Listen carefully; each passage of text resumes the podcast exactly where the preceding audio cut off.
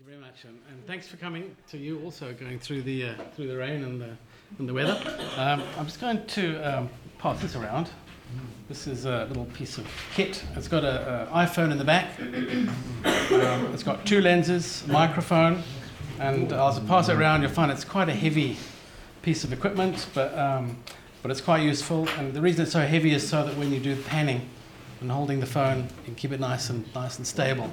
You can attach lights, uh, a tripod, um, different lenses. So there's a lot of stuff you can do with um, with mobile phones. In fact, a Korean film director actually made a, a full uh, film recently using just uh, just the iPhone. So, so it's a great piece of equipment. Just pass that around. How much? Mind. How much is it? I'll give you a discount. I'll be selling them outside. Is it only for iPhones? This, yeah, this. I I think you can get them for other other ones. In fact, this is the iPhone 4. The, the, the iPhone 5 is slightly smaller. It's about 100 US dollars for the for the, the basic kit.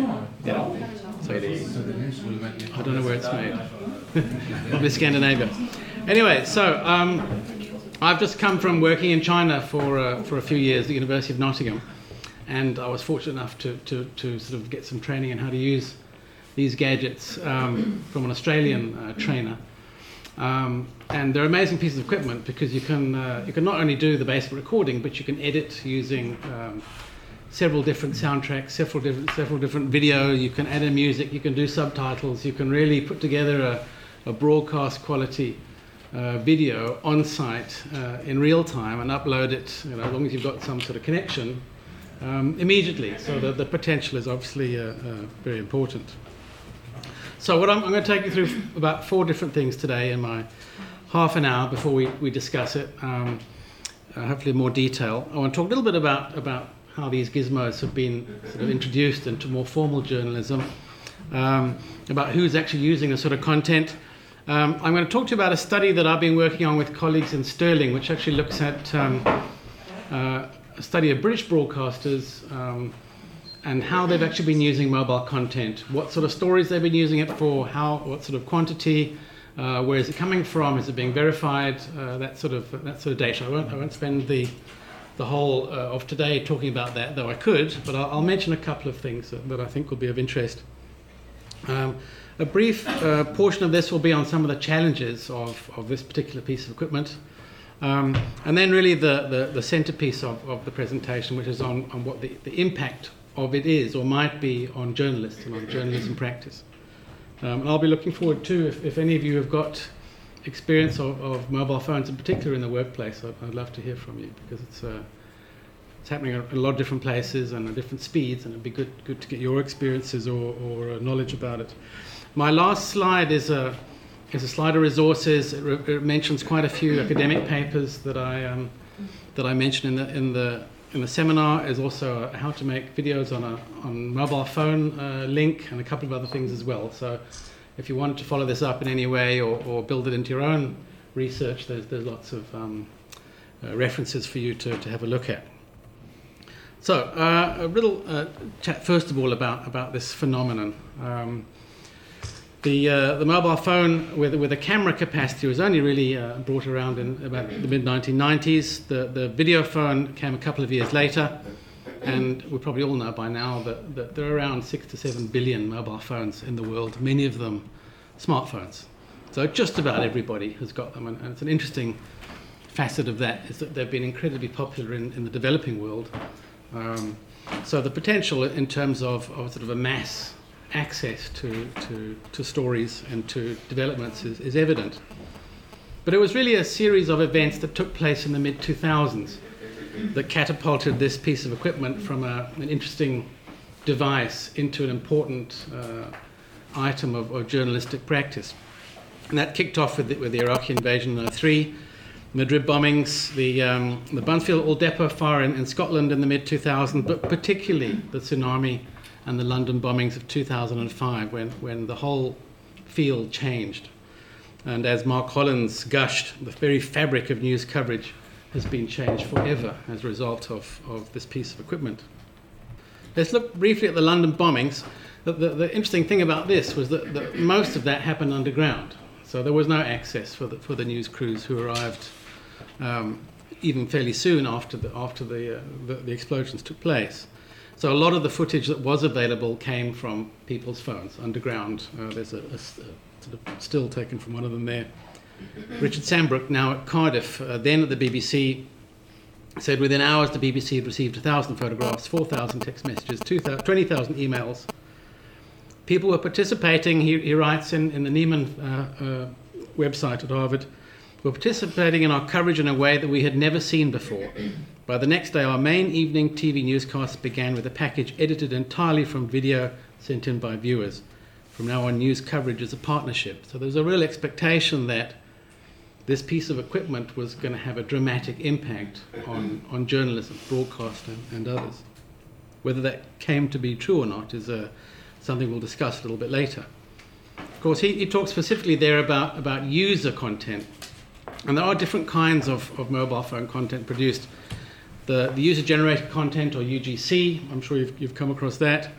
Basically, raw and edited, sent in by amateur eyewitnesses who happen to be there. Um, a, a, quite a small group of citizen journalists who, who do occasionally um, get their material onto, onto the major broadcasters and onto different platforms.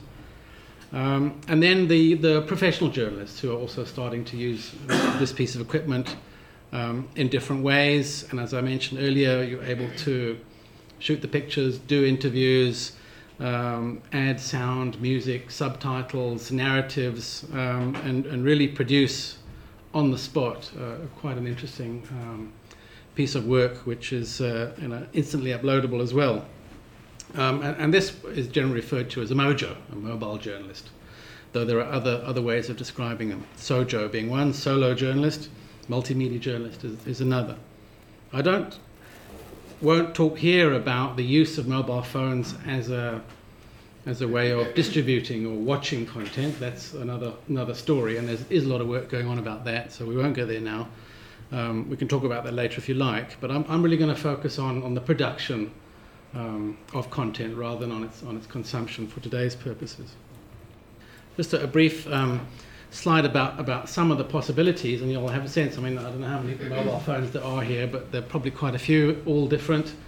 Um, They've got different apps on them, um, and it's an indication there of the complexity of the market in a sense. Uh, I find in, in, journalism it's mostly iPhone and Android that are that are adapted and are, are available to, to be used. There's a whole series of apps, um, including Tout, which is used by um, uh, some of the newspapers. I'll talk about Tout again in a minute. Filmic Pro, um, iMovie is quite useful. Vodio is, is a program that I teach to my journalism students up in Stirling, um, which is quite a nice little uh, video making uh, package. iMovie is also quite useful.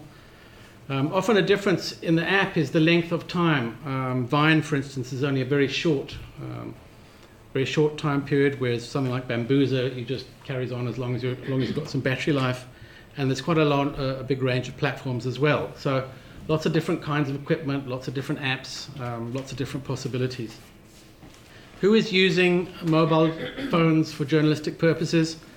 There are a number of pilot projects that, that have been launched. Um, Al Jazeera was, was one of the first. They have a mobile media unit.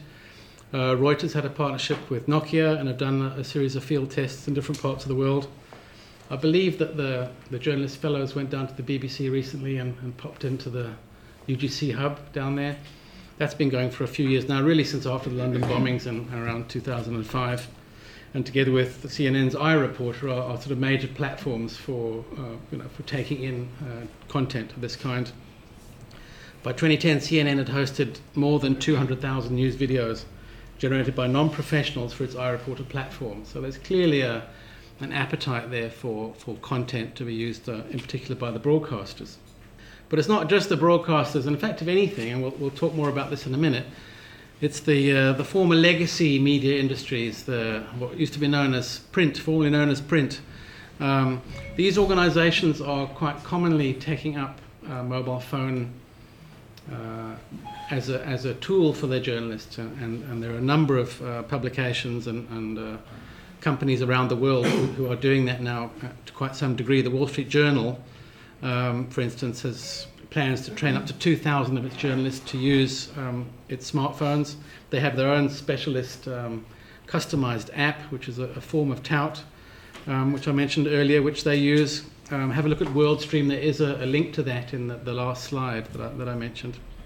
Um, the Guardian were, as usual, in the tech front, were at the at the cutting edge of, of this kind of training. New York Times, the Hearst Group, they've all been doing uh, journalistic training.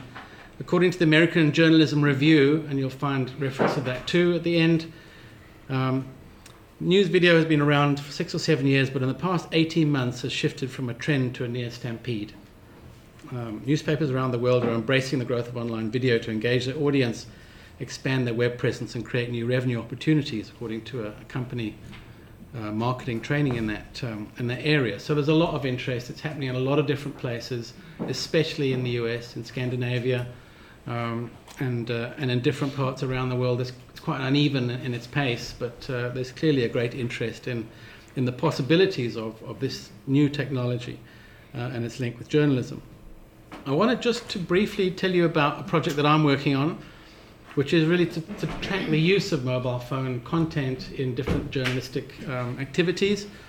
What I'm going to talk to you today is a, is a study um, of, uh, of BBC Broadcasting and the extent to which they are using or not using um, mobile phone footage.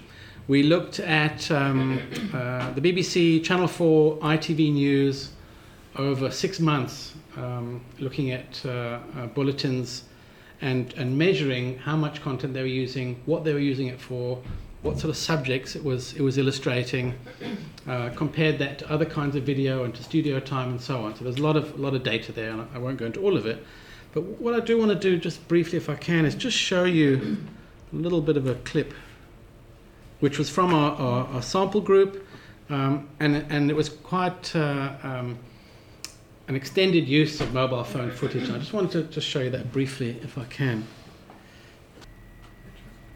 A warning yeah. some of the images in this report may prove disturbing. Paraic O'Brien reports. A bloody tour through the aftermath of the hostage crisis. This footage was probably taken by Algerian security services, and it shows the mechanics of terror. The hostage takers 4x4s, some painted like staff cars, some military clothing, a megaphone. Then to the compound. An insider had given kidnappers the chalet numbers of foreign workers. They went to those numbers and started shooting the people inside, their belongings scattered everywhere. Then you realize that under the bedding, the bodies. The voice of the person filming. Who is it? Is he Algerian? No, he is a foreigner. What was it like in here, listening to the shots, waiting to see whether your door would open? Beside a bloody footstep, passport photos. We can't show you the face because we don't know whether he was lucky or not. There are now nearly 40 hostages confirmed dead, most of them foreigners. There are five foreign hostages unaccounted for. There were also the lucky ones, the French cook who hid under a bed for two days, the three British workers hiding in the ceiling who survived. Other mobile phone footage has also emerged, which purports to be the scene before the Algerians moved in while the crisis was live. According to one news website, this shows the jihadi militants, their hostages huddled together in groups around the tankers. After the army moved in, a bloody battle. And then this. A free hostage, probably Algerian, filming what the road home looks like. Paraic O'Brien reporting. When I hear the National Security Council met. Right, okay, so th- that was unusual uh, for the sample that such a large, long stretch of uh, mobile phone footage was used. And a couple of things to note about it. Um, one is that the quality was very poor. Um, but as it turns out, that doesn't really matter. And in fact, if anything, um, there's a sort of aesthetic of, of authenticity that, that takes place. It's, it's, more real in a sense. The viewers don't mind that the quality is poor because it, it, it relates to the reality and the, the truth of the, of the, the piece being, um, being represented. Secondly, the sound is very poor. And that's a real challenge with, with this equipment, is to get the sound right. If there's any, even though it comes with microphones, um, if there's any background noise or uh, uh, anything else going on, it makes it very difficult to get a good good quality sound. And it's and, and part of the, the answer of that is you've got to get really close to people. Most of these phones they don't have a a reliable uh, zoom function that you can use while you're interviewing. So, so when you're using a mobile phone in the field, you've got to stand two feet away from people, and that has advantages and disadvantages. Um, thirdly, you, will see that a couple of those were, um, were signaled as amateur video. Now, in, in, the work that we've been doing, very little of the mobile phone footage is actually uh, credited. Um, more often than not, it's just used. Sometimes the anchor will say something about the, the material, mostly they won't. Um, even the YouTube stuff that gets used quite frequently is very rarely um, sourced. So um, the sourcing is, is an issue. Uh, the quality, the sound, and, and also verification. And we'll talk about verification again in a minute. So just a couple of, of um, sort of pointers from that particular piece. So this is the study, and that's the kind of stuff that we were looking for. Also, it, it was because it's not sourced properly. Sometimes it's hard to tell whether something is a mobile phone or is or is some other piece of equipment. And and as the uh, as the researchers, we had to try and come up with a way of or different ways of trying to identify which equipment was actually being used, and, and we, we came up with that. And I won't go into huge detail on that now, but um, if there was, for example, other people in the shot who had professional video cameras on their shoulder, it was unlikely that um, that a mobile phone was being used for that particular piece of footage. If, on the other hand, all you saw was people holding their phones up, that was a fairly good indication that those were the only people who were there, and therefore it was more likely to be mobile phone footage. We tend to err on the side of, of assuming that everything that looked amateur or dodgy was there was a good chance it was mobile phone footage, so we included it in the sample. It's probably overstated looking back. So um, one of the things we did look at, this is a little bit small for you, I know, but but um, it's okay, is we looked at uh, the kind of stories that mobile phone footage was actually being used for. Uh, this is the BBC, and you can see that the, the, the top black column up here is violence and conflict, and the second biggest one is crime. So mainly used for violence and crime. Um, now this is something that academics have been talking about for quite a while, whether um, news reportage um, has been overemphasizing violence and crime in our in our sort of political lives, if you like. Uh, and there was a recent uh, study done by Akiba Cohen looking at international news coverage and uh, finding that, firstly, that world around the world international coverage is dropping little by little every year. And secondly, that there continues to be this very strong emphasis on, on coverage of violence and conflict, particularly when it's about violence and conflict happening in somebody else's country. So the question I want to ask then is, does this new technology, these mobile phones, are they playing into the same patterns, um, possibly even making them worse? Or is it an opportunity now to sort of address the balance and to use new technology for new, new subject matter? So that's the BBC's. It's not quite as, as obvious with, with ITV. Still, violence and crime are, are two of the three biggest.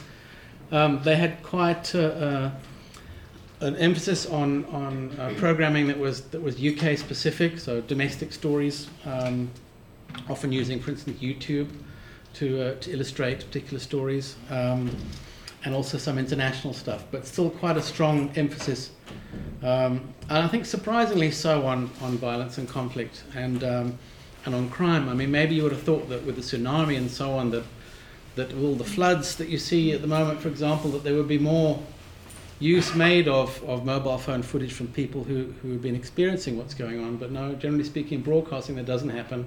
They only use the crew's material uh, and very rarely will use, uh, will use mobiles. Um, and the same was true of, of Channel 4, international violence and conflict at the bottom. Um, and uh, international stories concerning individuals of the UK, also quite a large portion, and again, crime. So, so crime is a strong a strong emphasis. We break up the. Um, uh, by the way, this is just a portion of the data. We're still we're still sort of crunching. There's a lot of data to get through. So this is this represents about uh, possibly a third of the total data. So the proportions may change. Uh, I don't think they will much um, as as we complete the um, the analysis. Um, but you can see here, uh, violence and conflict is uh, around 18% of the total. What else is there? Crime is also around 18%. International stories concerning individuals outside the UK. It may be a reflection of some of the, the big stories that, that were, were covered in those bulletins at that time, but, but quite a strong emphasis on particular uh, kinds of stories.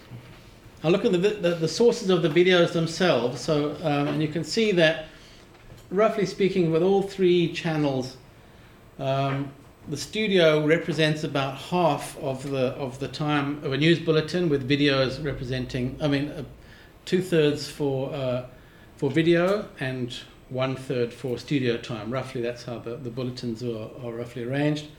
But you can see that the, the mobile and YouTube um, usage is very low for all of those all of those channels, um, and that's I think better illustrated by this one, where the little slices indicate the use, the use of mobile and YouTube footage in all three channels, and you can see it's between one and two percent of video is mobile phone.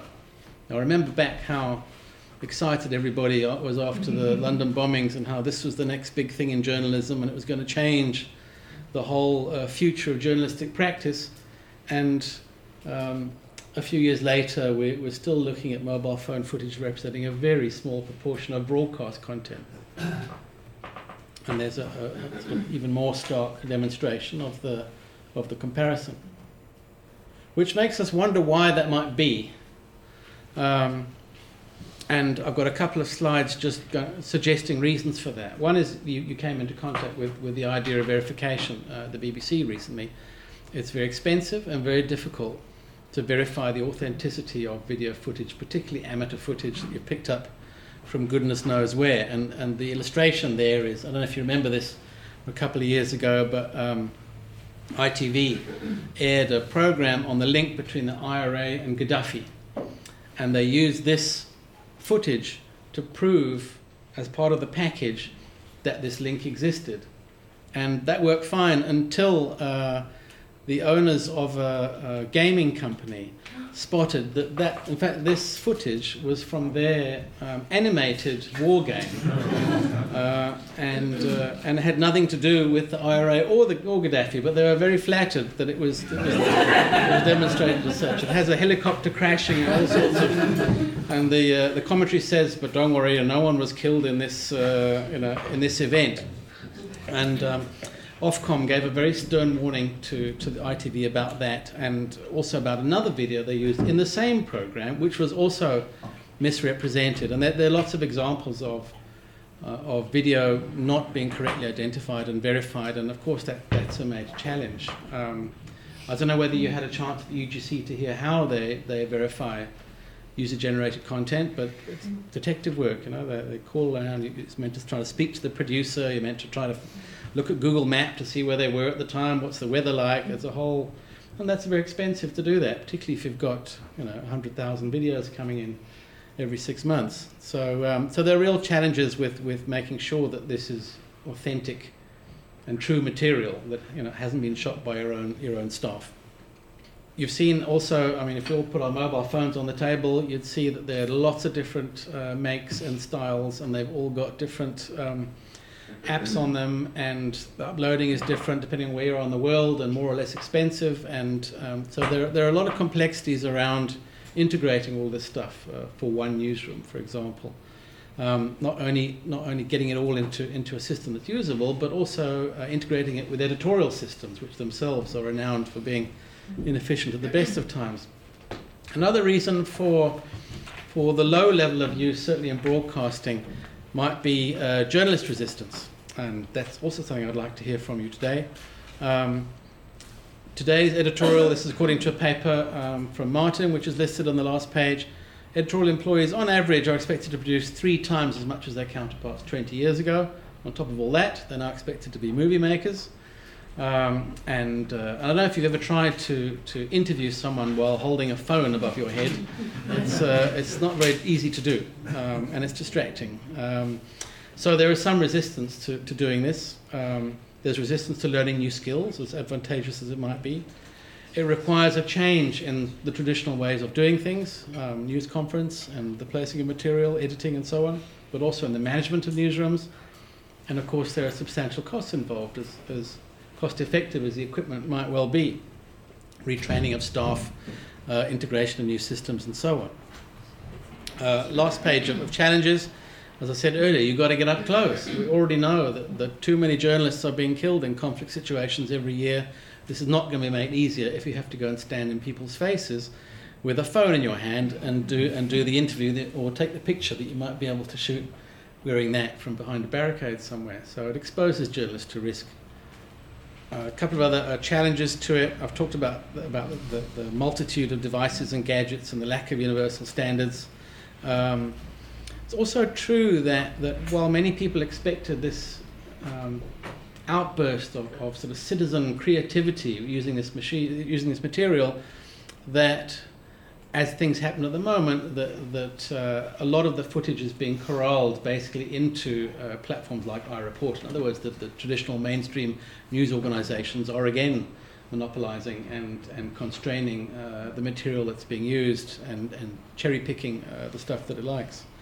Um, in addition, as you saw earlier, quite an emphasis on conflict disaster and a reduction of international news and mobile phones seem in their own way to be contributing to that. Um, and looking at the very low numbers, the reality is that for most broadcasters, this is just not uh, a significant uh, option for them, even though they are spending quite a lot of money and do encourage UGC and so on. Um, as it stands, very little uh, footage is actually used. More often than not, uh, stills are taken from uh, from videos and used behind the anchor to introduce stories. When they do show mobile phone footage, it's usually very briefly. So those, those are some significant challenges. So the impact on journalism practice of all this. Um, I do think that the, in the internet era, the, the, the sort of renewed emphasis on, on hyperlocal and local news means that um, there will be a demand for, for this kind of, of material and, uh, and that journalists will be increasingly expected to produce it. Perhaps not as much in broadcasting, but increasingly so in the formerly uh, print organizations. There is something very attractive and interesting about, about this instantaneous uh, ability to capture video of a breaking news event and, and put it up on, on news sites and on broadcast channels virtually as it happens. I mean, there's something, even if the quality is rubbish, um, people prefer to see prefer to see something uh, from the site than, than nothing or old file photographs. So, so there will continue to be this, this interest. It's interesting because, um, in some ways, the, the arrival of this, this equipment has turned journalism systems on their head a bit. You know, it used to be, uh, you know, the citizens, there would be a story, you'd send along your um, agency or whatever, they would give copy to the newspaper, the newspaper would publish it. With mobile phones, it's the users who are often generating it, often going to the news organizations who are then distributing it to the, to the, the news agencies. So that the whole cycle is being disrupted and, and changed um, as a result of, of this. And um, Bivens talks about that as well in her paper. Oscar Westlund, who is probably one of the best known um, scholars writing about mobile phone uh, at the moment. Um, and of course, the Scandinavian countries uh, are tended to be at the cutting edge of, of, uh, of developments here. Speaks about, about how this kind of material and, and equipment has stimulated an expanded, ubiquitous, participatory, and competitive media landscape. The, the, the, rules have changed somehow as a result of, of what's come about. We know too, and I know quite a few of you are working on um, sort of costs and business plan uh, type uh, projects uh, here that digital revenue, uh, revenue from, from the digital uh, activities is rising in most media organizations and it's got to be seen as a, as a source of, of revenue and as, as income. So how to make the best of that, how to make the most of it. We know that, that the integration and training aside, once you've got a journalist with a you know, $100 for that, that equipment, a couple hundred more for the phone, you know, that's, you compare that to the, the literally millions of pounds that were required for a, for a big video satellite truck to go out into the field not so long ago. And there's been a huge turnaround, and, and the potential is enormous to every, every journalist to have one of these while they're about it, shoot a few seconds of video. Look at the Wall Street Journal. They don't do much editing. They just happen to be, if they happen to be there, they just shoot for 15 or 20 seconds, upload it, and it's just an extra value add onto the onto the website for people who are interested in seeing what's happening in that particular story. So it is a cost-effective option. I don't think we're under any doubt as to how enthusiastic people are about video. See how many videos go viral. People love videos. They love watching videos. Four billion videos viewed every day on YouTube. Um, millions, hundreds of millions watching the, the tsunami videos in 2011. Um, as I was saying a bit earlier today, audio doesn't go viral, video does. So video, people have an appetite for video, um, and this providing interesting uh, live dramatic video uh, must be part of, the, of, of journalism's activities in the future because this is what people like and what they want and what they're doing. Um, people themselves are documenting what happens to them, uh, and they accept that that quality is going to be dodgy if it's taken by an amateur on site in the midst of something dramatic. You know, you're not going to expect perfect uh, portraiture and, and focuses if someone's running for their lives. So, uh, and there's a public understanding of that. So the quality issue falls away to some extent. Such that, that uh, some scholars have even talked about how, how this has just become mainstream now, that it's actually so, uh, that the potential is such that it'll just become a part of what everybody has to do some of the uh, organizations, Miami Herald is, is, training people left, right, and center. They're already publishing almost 20 pieces a week. Um, uh, a quote from the American Journalism Review The change in the industry in the, uh, right now is the most dramatic I've ever seen. Virtually every paper in the country, that's the US, if not diving head first, at least dipping their, their toes into video. And this idea of a digital journalist, something we certainly in Stirling are interested in and are, I think, in the middle of, of training at the moment. No one is more vital to the survival of the newspaper than these new visual journalists. So the, the, the era of print is finally dragged out of the past and, and, and given new life by, this, uh, by the entrance of, of digital uh, technology and digital journalists. And for some, the advent of video is a, is a terrific new career opportunity, particularly the, the youngsters coming through. And a, a couple of more broad sort of cultural observations, if you like, before I, before I close off. Um, that the, the mobile phone has been, has been identified as just being a very interesting cultural object, that people are using them in fascinating and interesting ways to network, to look for jobs, to create businesses, um, to capture events. Um, and it's been, some authors compare it to the Sony Walkman of, of a few decades ago, where everybody's got one and, and, and it's just part of, part of one's identity um, a historical conjunction in which notions about identity, individualism, lifestyle, and sociality relate to technology and media practice. So this is an important phenomenon, um, however much it impacts on, on newsrooms. Um, made more important by the fact that the technology is improving all the time, that, uh, that it can be upgraded using apps remotely. You don't have to go into a shop to get, to get your stuff upgraded, you can do it automatically. Um, that there's just enormous capacity for, for upgrading and innovation and change. And not only that, but we see more and more news products are involving multimedia. Um, there was a, a, edition of Marie Claire that came out last year that was the first time a magazine had a full page video as, as a page of the magazine.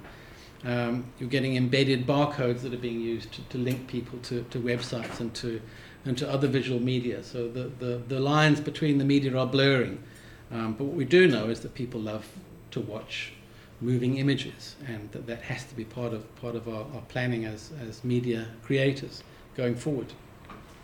So, last slide, just a, a couple of things to, to ponder. One, I'd love to hear from, from you from all over the world that you are and from different newsrooms doing different things, whether there's been any um, mobile phone training or, or content usage that's been discussed. So, so please let me know. Um, there are obstacles, major obstacles, technological, personal, ethical questions. Are they surmountable? Possibly.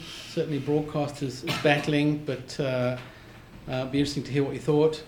And uh, and what is important about you know, does it matter that mobile phones are ploughing the new, the same furrow that, that, that the rest of us have ploughed for so long, emphasizing violence and conflict and, and crime as being the staples of, of the next century of journalism, just as it was of the last one. Is that important, or, or is it not? And thank you very much. Thank you. And here are the resources.